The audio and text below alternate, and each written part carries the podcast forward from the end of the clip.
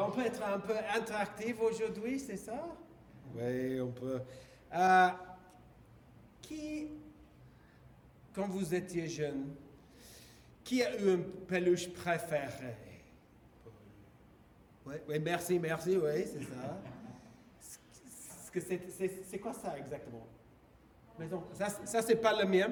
Ça, c'est. C'est pas le. Pas celui de Susanna. Euh, on ne peut pas dire. C'est Heidi Non, c'est ça. C'est quoi exactement? C'est un lapin ou quelque chose? Ah, C'est un lapin. Ok, les autres, JD. Tu as eu euh, une. Babar. ok, je comprends. Ok, bah, pour moi, j'avais. Ah, Sam Ma peluche préférée. Il était pirate ou cowboy ou qui sait, qui sait. Bah, il était ma, et mon, mon, mais mon ami Mathieu, il a arraché la tête de Sam. Tonton ça, c'était incroyable. Moi, j'étais bouleversé, triste. Le monde s'est écroulé, c'était incroyable. Mais mon père a réparé ma peluche. Il a recousu, c'est ça? Il a vraiment fait ça. Et même si Sam a toujours eu une, cicatrice, on peut dire ça, c'était mieux qu'avant. Honnêtement, c'était mieux qu'avant. Non pas malgré les coutures, mais à cause de cela. C'était ça. D'une certaine manière, il était plus spécial pour moi parce que je l'ai reçu d'entre les morts. C'était vraiment comme ça. Mais avez-vous déjà eu quelque chose comme ça, euh, qui a été cassé puis réparé? Peut-être vous avez eu une situation totalement cassée.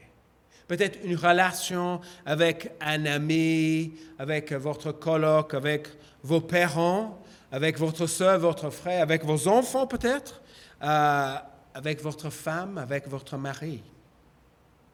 Le psaume que nous regardons aujourd'hui est un psaume sur la restauration. Et donc, c'est euh, un psaume très beau. Et, la relation, c'est quand quelque chose est cassé et puis réparé, guéri, comme un peluche qui a été déchiré et puis recousu. Donc, euh, le premier verset, regarde le premier verset. Quand l'Éternel a ramené les déportés de Sion, nous étions pareils à ceux qui font un rêve. Et donc, le peuple d'Israël était là. OK. Jésus, est-ce qu'il y a. Ouh, OK. Donc, le peuple d'Israël était juste là, Judas. Et euh, ils avaient oublié Dieu et ils l'avaient abandonné, ils ont maltraité les pauvres, comme, on a vu dans, dans le petit clip. Et l'empire babylonien qui était là a envahi, bah, premièrement c'était les Assyriens, l'empire assyrien, ça c'était 722 avant Jésus-Christ, mais l'empire babylonien a, envahi Juda, euh, et, et là ça c'est la flèche bleue, ils ont pris les Hébreux en exil à Babylone. Ça, c'était le flèche rouge. Ça, c'était 597 ou 587. Il y avait deux déportations. ils vivaient à Babylone pendant 70 ans, loin de leur patrie, loin de leur ville, loin de leur, euh, maison, leur terre euh, à l'étranger. Et puis en 538, Cyrus, le roi perse, a conquis l'empire euh, babylonien. Et il a publié son décret annulant la politique des Babyloniens, qui a pris les gens et les dispersé un peu partout. Et il a autorisé les gens à retourner dans le pays d'origine. Ça, c'est le, une tablette cuneiforme. Et je crois que est-ce que quelqu'un peut lire le cuneiforme? Euh? C'est les Israélites, euh, juste là, je... non, j'ai aucune idée. Mais c'était, il a publié son décret et euh, la Bible dit que c'était Dieu qui a ému le cœur de Cyrus pour faire ça. Et donc, on ne peut pas oublier que la Bible et l'histoire. Et Cyrus, ça, ça c'est le tablette euh, bien célébré de, de, de Cyrus. Et il a, bah, il a, il a donné le droit au retour tous les gens qui étaient dans son empire. Et les Israélites puissent rentrer chez eux. Imaginez, imaginez-vous, emballer tous vos affaires, vos meubles, votre jouet préféré peut-être, vos vêtements, votre nourriture. Et on a plusieurs ici qui, qui font le déménagement, euh, qui ont déménagé, qui va déménager. Ça peut être fatigué, ça peut être fatigant. Mais imagine, imaginez-vous, si vous revenez, revenez chez vous après 70 ans. Ça va être incroyable. La première fois que vous voyez les collines de Jérusalem, vous tournez au coin et vous le voyez. Il disait, quand l'Éternel a ramené les déportés de Sion, nous étions pareils à ceux qui font un rêve, comme un rêve. Est-ce est-ce réel? Euh, Pouvons-nous nous, penser? Avez-vous déjà eu des rêves où vous voulez que, ce- que cela soit réel? Est-ce que quelqu'un a eu un rêve comme ça? Un de mes enfants a récemment eu, et je ne veux pas dire euh, qui c'était, mais il était entouré par des paniers de M&M. Des M&M gratuits, totalement gratuits. Mais au moment où il allait les manger, il s'est révélé. C'est comme ça. C'est trop beau pour être vrai. Mais c'est exactement ce qu'il ressentit maintenant. Est-ce réel? Et, ici, oui, pour eux, c'était réel. Ils sont revenus. Et donc, alors, notre bouche était remplie de rire et notre langue poussait des cris de joie. Poussait des cris de joie. Comme s'ils ne pouvaient pas arrêter de sourire. Euh, et c'est le centre de ce psaume ici. C'est l'idée clé. L'idée clé. Dieu aime restaurer les personnes brisées des larmes à la joie.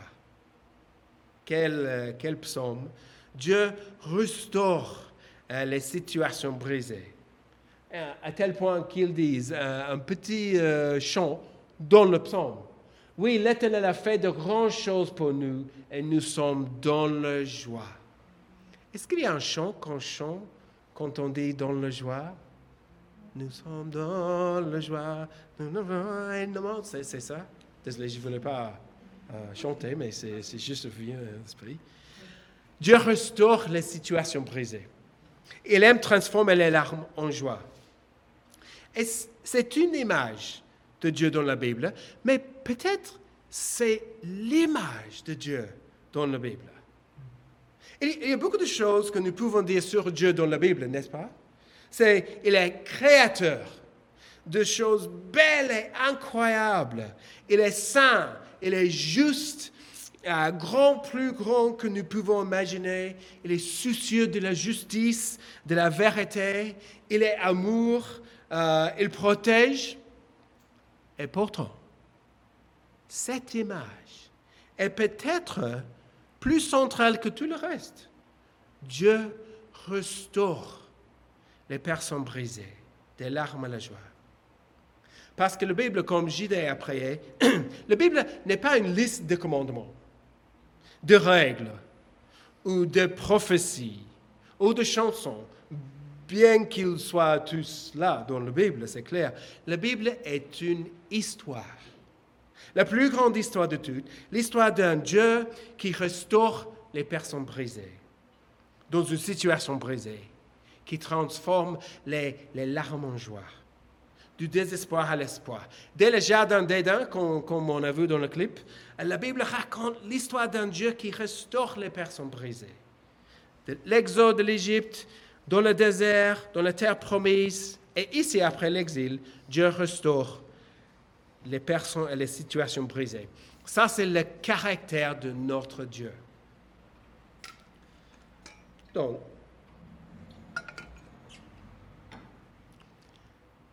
ce n'est pas une grande surprise quand Jésus arrive et il restaure les personnes brisées tout le temps.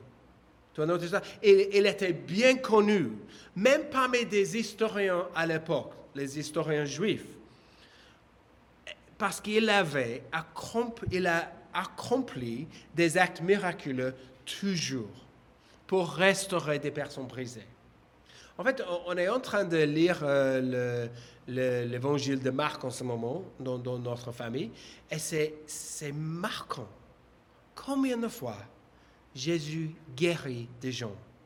Il, il, a guéri les malades, les aveugles, les boiteux, les muets, les lépreux, même les morts. Et il a nourri les affamés, il a consolé ceux qui pleuraient. Il a fait ça tout le temps. Est-ce que vous savez ce que les gens faisaient à l'époque, à ce moment-là, après avoir vu ça?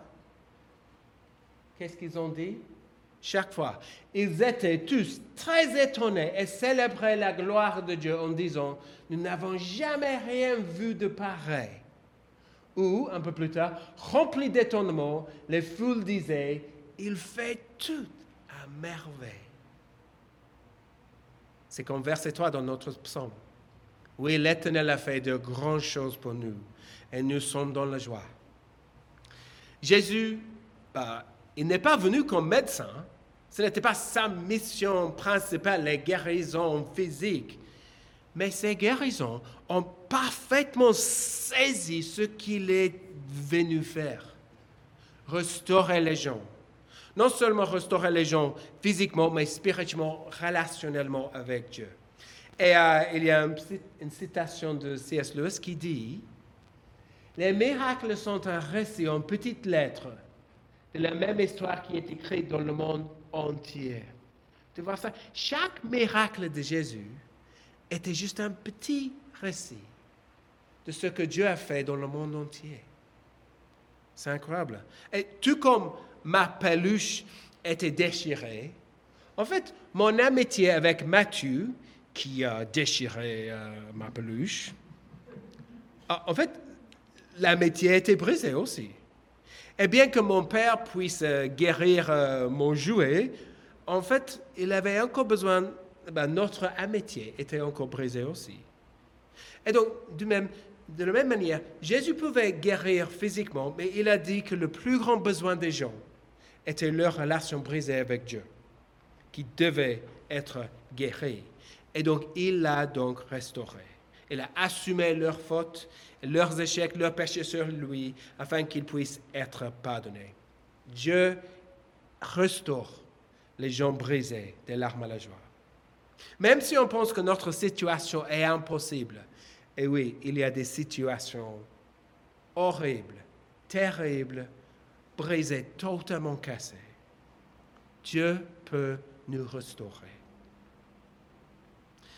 Peut-être Peut-être vous avez quelques objections euh, en tête ici. Même peut-être vous avez des objections de votre part ou des objections que vous avez entendues que vos, vos amis euh, ont dit.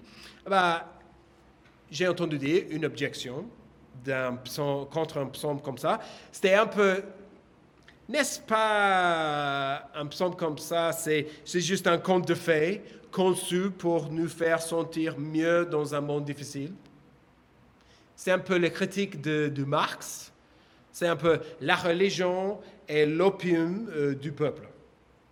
On a entendu dire ça, conçu juste pour, pour qu'ils arrêtent de se plaindre et cessent de penser. C'est un critique euh, bah, profonde, à mon avis. Il faut vraiment bah, réfléchir à un critique comme ça. Et je n'ai pas le temps de vraiment creuser toutes les critiques que, je, vais, susciter ici, mais la Bible n'est jamais naïve comme un conte de fées. Si tu as lu la Bible, c'est pas comme ça. La Bible est très, très réaliste sur ce que les humains peuvent faire. En fait, la raison pour laquelle Israël était captif à Babylone était bah, à cause de leur péché et le jugement de Dieu la Bible est très réaliste. En fait, la Bible est beaucoup plus réaliste quant à la faiblesse de la nature humaine que le marxisme. C'est ça, l'histoire du communisme nous montre à quel point Marx est faible pour comprendre la nature humaine. Non, la Bible est très réaliste. Leur joie dans la terre promise après le retour n'a pas duré longtemps. La vie était difficile comme toujours pour eux. Et, c'était dit, la Bible ne dit pas que la vie va être facile. La Bible ne dit ça jamais. Mais malgré ben, la souffrance et tout ça, Dieu peut nous restaurer. Mais j'ai eu une autre objection contre un psaume comme ça, qui est très positif, optimiste comme ça. Mais la souffrance, les larmes dans le psaume, ça implique la souffrance. Et la souffrance ne prouve-t-elle pas qu'il n'y a pas de Dieu? Par exemple, si Dieu est bon, il voudrait mettre fin à la souffrance. Et s'il est, assez puissant, il pourrait mettre fin à la souffrance. Mais la souffrance existe, donc soit il n'est pas bon, soit il n'est pas puissant. De toute façon, il n'y a pas de Dieu comme le Dieu dans la Bible. Est-ce que vous avez entendu dire une critique comme ça? C'est une question sérieuse, ça c'est une question un peu logique, mais il y a la question très profonde euh, que la souffrance suscite en nous, une question profonde. Et c'est une question sur laquelle la Bible passe beaucoup de temps. Mais si Dieu est assez grand pour mettre fin à la souffrance, il doit être assez grand pour avoir des bonnes raisons que nous ignorons pour lui permettre de continuer. C'est vrai que certaines personnes sont éloignées de Dieu par la souffrance, mais d'autres sont poussées vers Dieu dans leur souffrance. Il y a une citation de C.S. Lewis, encore une fois. Non, l'autre côté. Il a pensé que la souffrance était une objection, mais il a dit mon argument, contre Dieu était que l'univers me, semble, me semblait terriblement cruel et injuste. Mais d'où me venait le concept de juste et de l'injuste? On ne dit pas qu'une ligne est tordue tant qu'on n'a pas une certaine idée de ce qui, qui est une ligne droite. À quoi donc est-ce que je comparais l'univers quand je le qualifiais d'injuste Non, la souffrance nous montre qu'il y a un problème. Et la Bible nous enseigne la solution de ce problème dans la vie. La Bible a une vision très nuancée de la souffrance. Et on n'a pas le temps de creuser tout ce que la Bible dit par rapport à la souffrance. Mais la Bible nous dit que Dieu peut restaurer les situations brisées dans, notre monde. Et ça peut être difficile à croire. Mais parfois, la beauté peut sortir du brisement. Dieu peut restaurer les gens brisés des larmes à la joie. Euh, j'ai une autre une, image. Aïe, aïe, aïe, j'ai du mal avec ça. Qui a vu des bols comme ça avant? Ça, c'est le kintsugi. Est-ce que quelqu'un peut corriger mon, prononciation?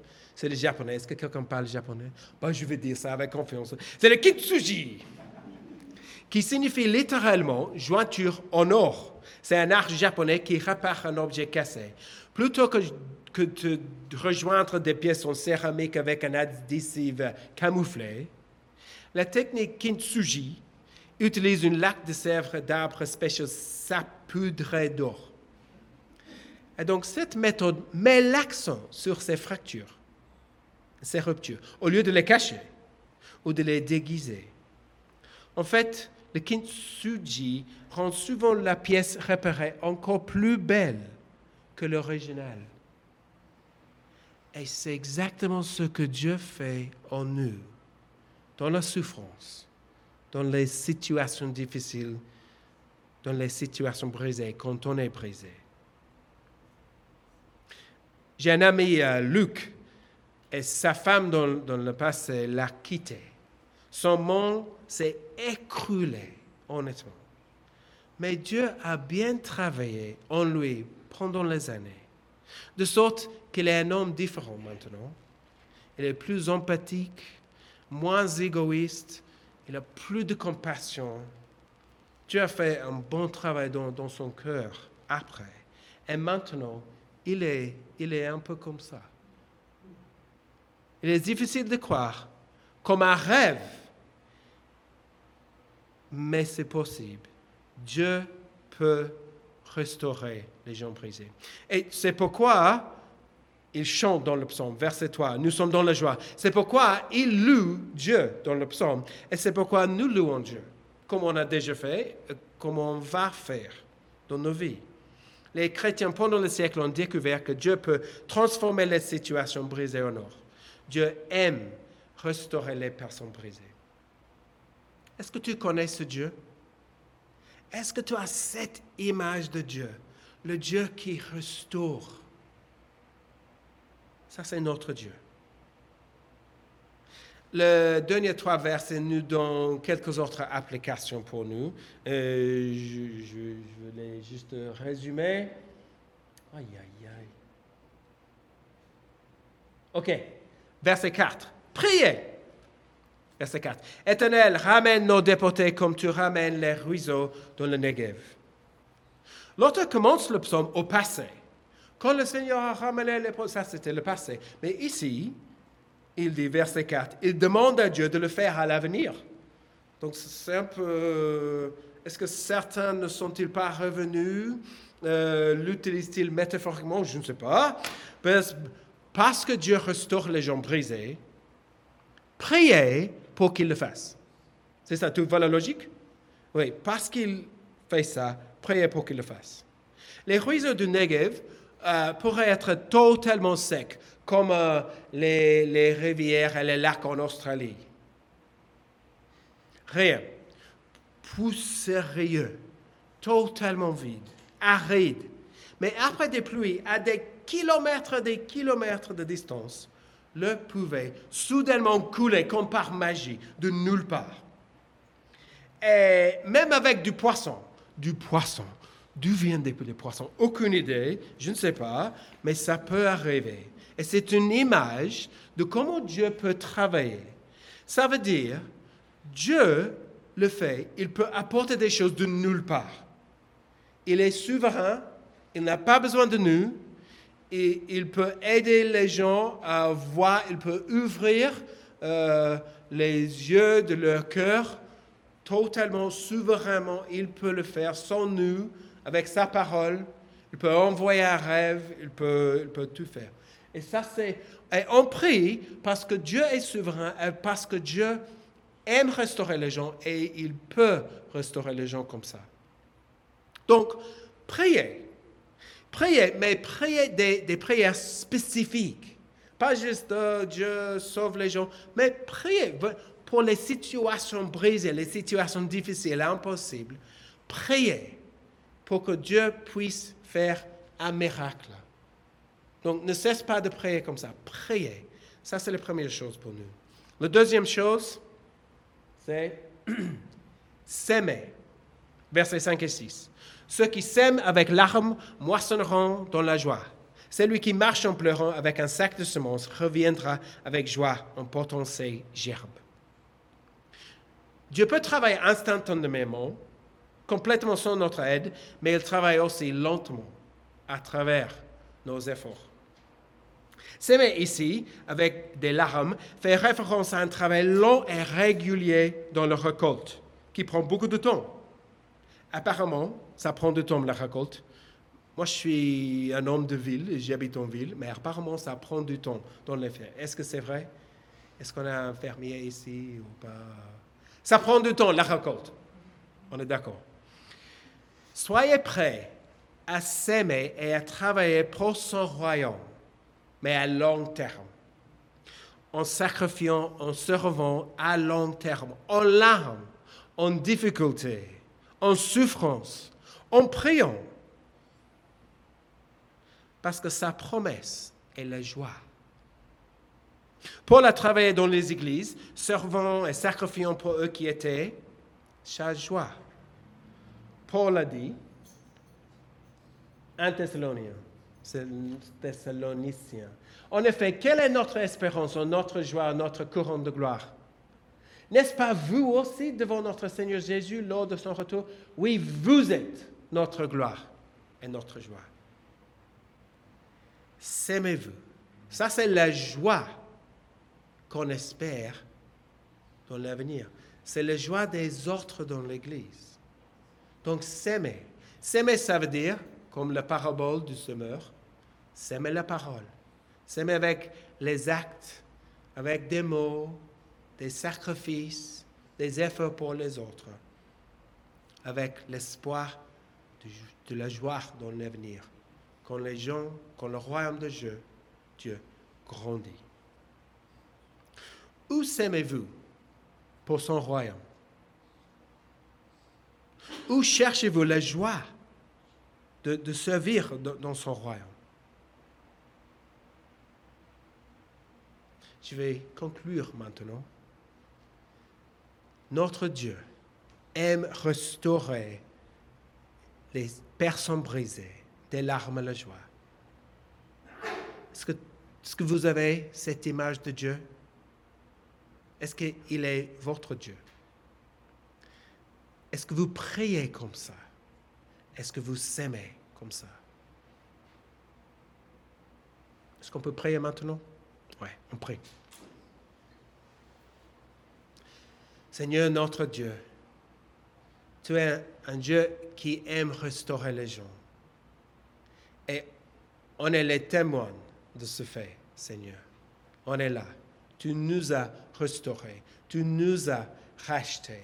Tu nous as sauvés par Jésus. Et tu nous as adoptés dans ta famille. Seigneur, aide-nous à parler de toi à parler de notre Dieu qui aime restaurer les gens.